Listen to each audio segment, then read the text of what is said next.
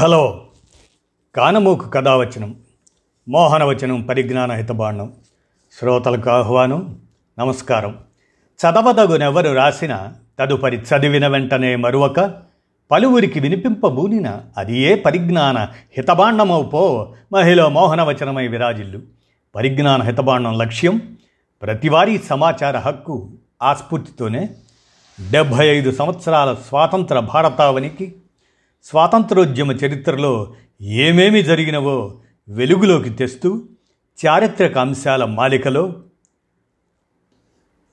ఒకటి నీరా ఆర్య శౌర్య ప్రతాపం గురించి రెండు మైకేల్ జాన్ క్యారిట్ ఆనాటి కమ్యూనిస్టుగా అతని గాథ సదాగ్రహం సత్యాగ్రహమైన వేళ అనే అంశాలను వినిపించాలనే కర్తవ్యంతో మీ కానమోకు స్వరంలో వినిపిస్తున్నాను. వినండి. చరిత్రలో ఏమేమి జరిగినవో అనే చారిత్రక అంశాల మాలిక. బోస్ కోసం భర్తను చంపి నీరా ఆర్య. స్వాతంత్రోద్యమంలో త్యాగ గాథలెన్నో వాటన్నింటిలోకి భిన్నమైంది. పెద్దగా చరిత్ర పుటలకెక్కనిది నీరా ఆర్య వ్యధ.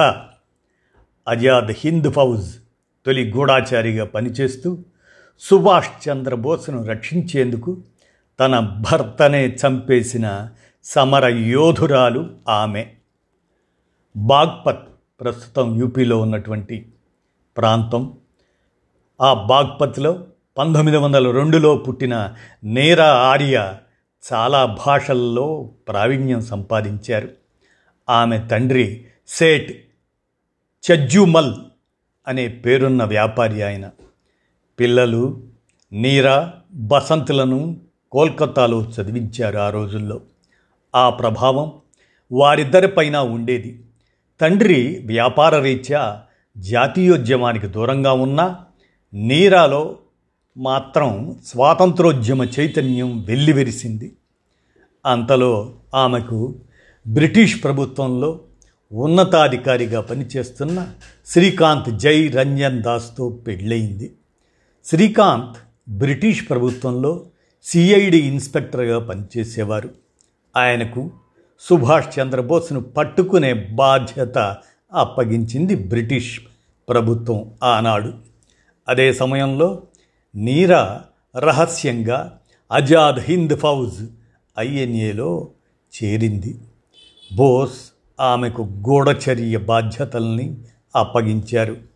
శ్రీకాంత్కు భార్య ఐఎన్ఏలో చేరిన సంగతి తెలిసింది.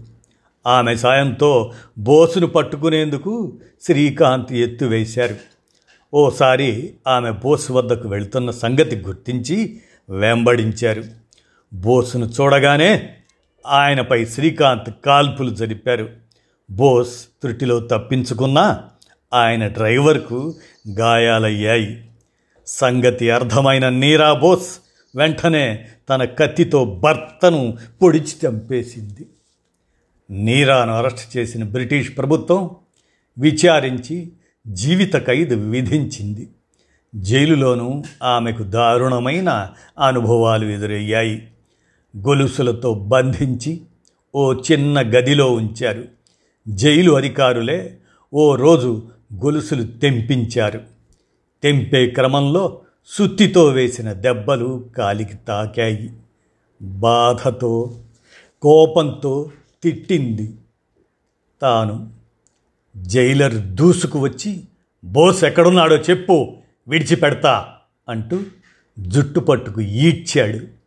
నా గుండెల్లో ఉన్నాడంటూ బదులిచ్చింది నీరా. అయితే అక్కడి నుంచి బయటకు లాగుతా అంటూ అసభ్యంగా ప్రవర్తించాడు జైలర్. చెట్టు కొమ్మలు కత్తిరించే కత్తితో ఆమె వక్షోజాలను కత్తిరించమని ఆదేశించాడు. బాధతో విలవిల్లాడింది నీరార్య. కత్తి పదునుగా లేనందువల్ల బతికిపోయావు అంటూ వదిలేశాడు జైలర్. స్వాతంత్రానంతరం జైలు నుంచి విడుదలైన నీర ఆర్య మన హైదరాబాద్ పాత బస్తీలో పూలమ్ముకొని జీవించారు. భారత ప్రభుత్వం ఆమెకు ఏమీ ఇవ్వలేదు. తను ప్రభుత్వం నుంచి ఏమీ ఆశించలేదు. ఇటీవల పంతొమ్మిది వందల తొంభై ఎనిమిదిలో హైదరాబాద్లోనే కన్ను మూసింది ఆర్య. ఇలా చరిత్రలో మరుగున పడినటువంటి త్యాగగాథలు ఎన్నో వాటిల్లో నీరా మరి మనం తెలుసుకోవటానికి ప్రయత్నించాం. ఇక మైఖేల్ జాన్ క్యారెట్ ఈయన భారత తెల్ల గూఢాచారిగా ప్రసిద్ధి చెందాడు. ఆయన గురించి సమాచారం వినండి. స్వాతంత్రోద్యమ సమయంలో భారత్కు మద్దతు ఎవరిచ్చినా సహించలేకపోయింది బ్రిటిష్ ప్రభుత్వం. చివరకు తమ అధికారులను కూడా శిక్షించేది మానవతా దృక్పథంతో భారత్కు అండగా నిలిచి పింఛన్ కోల్పోయారు ఆ బ్రిటిష్ ఉన్నతాధికారి. ఆయనే Michael John Carritt Indian civil service ICS pass అయిన జాన్ క్యారెట్ కలెక్టర్గా పంతొమ్మిది వందల ముప్పైలో భారత్లో అడుగుపెట్టారు వచ్చి రావటంతోనే భారతీయులతో మానసిక బంధం ముడిపడింది. తమ ప్రభుత్వం వారినెంతగా పీడిస్తుందో చూసి బాధపడేవారు జాన్ క్యారెట్. బ్రిటన్లో ఉన్నప్పుడే క్యారెట్పై బ్రిటిష్ కమ్యూనిస్టుల ప్రభావం పడింది. వారింట్లో దాదాపు అంతా కమ్యూనిస్ట్ పార్టీ సభ్యులే. భారత్లోని పరిస్థితులను బ్రిటిష్ వారి దమనకాండ దోపిడీ తీరును చూశాక జాన్ క్యారెట్ మరింత కదిలిపోయారు. కమ్యూనిస్టు భావజాలంతో మమేకమై భారత్లో కమ్యూనిస్టు పార్టీకి దగ్గరయ్యారు. అది రహస్యంగానే. వారి ద్వారా భారత స్వాతంత్రోద్యమానికి మద్దతునిచ్చేవారు. బెంగాల్లోని మేధినీపూర్ అసన్సోల్ తదితర ప్రాంతాల్లో జాన్ క్యారెట్ పనిచేసినప్పుడు జిల్లా ఉన్నతాధికారిగా తనకున్న అధికారాలతో ప్రజల పక్షాన నిలవటం తక్కువ శిక్షలతో భారతీయుల పట్ల జాలి చూపటం తోటి బ్రిటిష్ అధికారులకు నచ్చలేదు. దాంతో ఆయనపై ఫిర్యాదు చేశారు.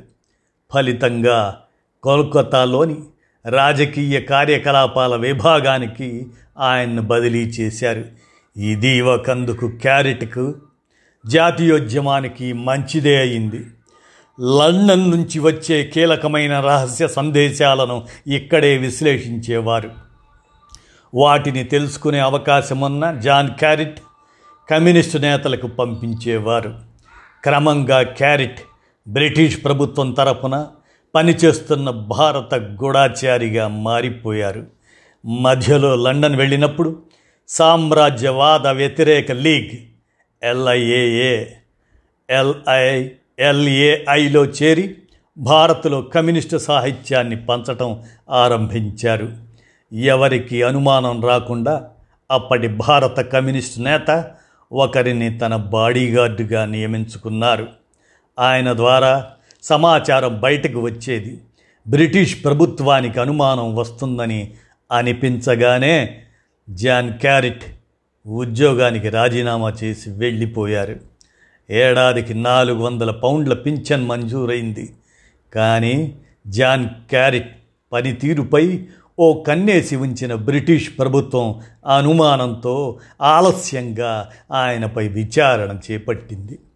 లండన్లోని ఆయన ఇంట్లో కూడా సోదాలు చేసి జాన్ క్యారెట్ భారత్లో పనిచేసినప్పటి అనేక విలువైన దస్త్రాలను స్వాధీనం చేసుకుంది. అరెస్ట్ చేస్తే లండన్లో ప్రజల నుంచి వ్యతిరేకత వ్యక్తమవుతుందని ఆ పని చేయకుండా పింఛన్ పూర్తిగా రద్దు చేశారు జాన్ క్యారెట్కి. స్వాతంత్రానంతరం కూడా భారత్లో అడుగు పెట్టకుండా ఆయనపై నిషేధం విధించారు బ్రిటిష్ ప్రభుత్వం. ఇలా ఆయన భారతదేశంలో భారతదేశం తరఫున తెల్లగూడాచారిగా కమ్యూనిస్టు నేతగా కమ్యూనిస్టు భావజాలం కోసం భారతదేశంలో పనిచేసినటువంటి గొప్ప వ్యక్తి ఆయన చరిత్రను మనం తెలుసుకున్నాం. ఇక ఈ చారిత్రక అంశాల మాలికలో సదాగ్రహం సత్యాగ్రహమైనటువంటి సందర్భం. సత్యాగ్రహం భారత స్వాతంత్రోద్యమాన్నే కాకుండా మార్టిన్ లూథర్ కింగ్ మండేలా లాంటి మహామహుల్ని సైతం ప్రభావితం చేసింది. అసాధ్యాలనుకున్న వాటిని సుసాధ్యం చేసిన ఆయుధం సత్యాగ్రహం.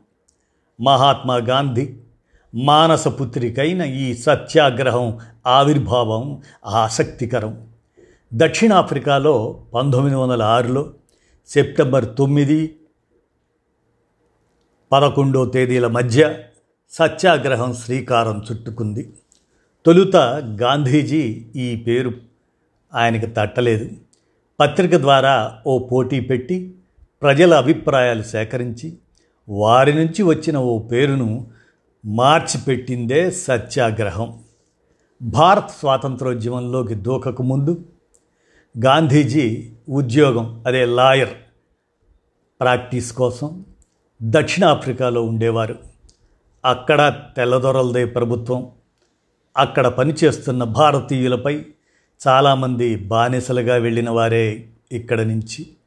దక్షిణాఫ్రికా బ్రిటిష్ ప్రభుత్వ దమనకాండ వివక్ష విపరీతంగా ఉండేది ఆ రోజుల్లో. ఎంతగా అంటే ఫుట్పాత్లపై నడవడానికి కూడా ఆంక్షలు విధించేంతగా.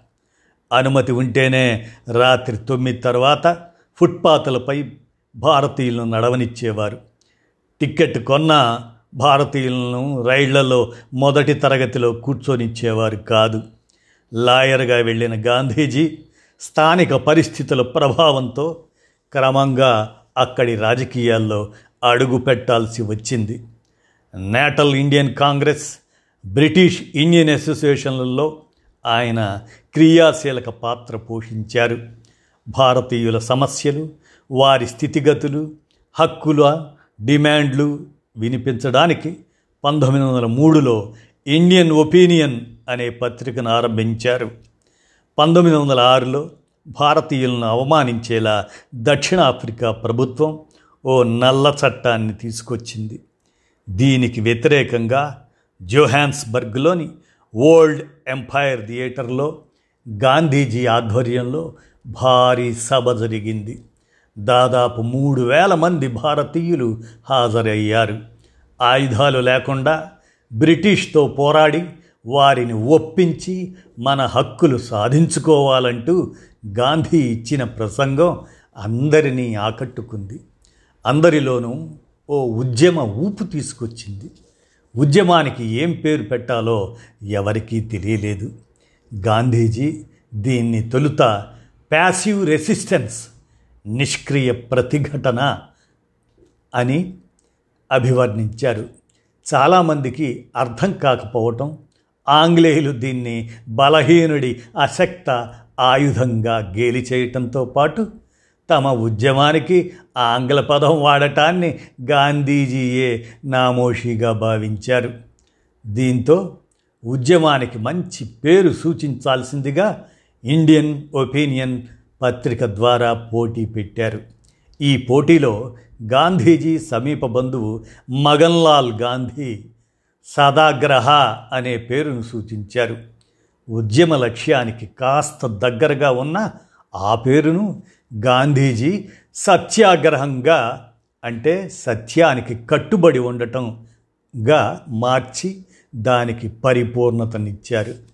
జోహాన్స్బర్గ్లో సత్యం సమానత్వాల ప్రాతిపదికన ఆయన నిర్మించిన సత్యాగ్రహ కుటీరం ఇప్పటికీ ఉన్నది అక్కడ జోహాన్స్బర్గ్లో. తొలుత బాగానే ఉందనిపించిన గాంధీజీ సత్యాగ్రహానికి అక్కడ అవాంతరాలు ఎదురయ్యాయి. భారతీయులే ఆయనపై దాడి చేశారు. కానీ చివరకు మళ్ళీ సత్యం అర్థమై భారతీయులు దారికొచ్చారు. మొత్తానికి గాంధీజీ సత్యాగ్రహం కారణంగా పంతొమ్మిది వందల పద్నాలుగులో భారతీయుల డిమాండ్లకు దక్షిణాఫ్రికా ప్రభుత్వం తలొగ్గింది. అలా దక్షిణాఫ్రికాలో విజయవంతమైన ఆ అహింస ఆయుధాన్ని తీసుకొని భారత్లో అడుగుపెట్టాడు గాంధీజీ. సత్యాగ్రహం అంటే అసక్తత కాదు మన ఆత్మబలం లక్ష్యం ఉన్నతంగా ఉండటమే కాదు దాన్ని సాధించే మార్గం కూడా అంతే ఉన్నతంగా ఉండాలి. ప్రత్యర్థిపై ఎలాంటి ఆగ్రహం శత్రుత్వం కోపం లేకుండా సత్యానికి కట్టుబడి వారిని కూడా మన దారిలోకి తెచ్చుకోవటం సత్యాగ్రహం ప్రత్యేకత అని గాంధీజీ పేర్కొన్నారు. ఇదండి ఆనాటి స్వాతంత్రోద్యమ చరిత్రలో ఏమేమి జరిగినవో తెలుసుకోవటానికి వెలుగులోకి తేవటానికి మీ కానమోకు కర్తవ్యంగా భావిస్తూ కానమోకు స్వరంలో వినిపించాను. విన్నారుగా? ధన్యవాదాలు.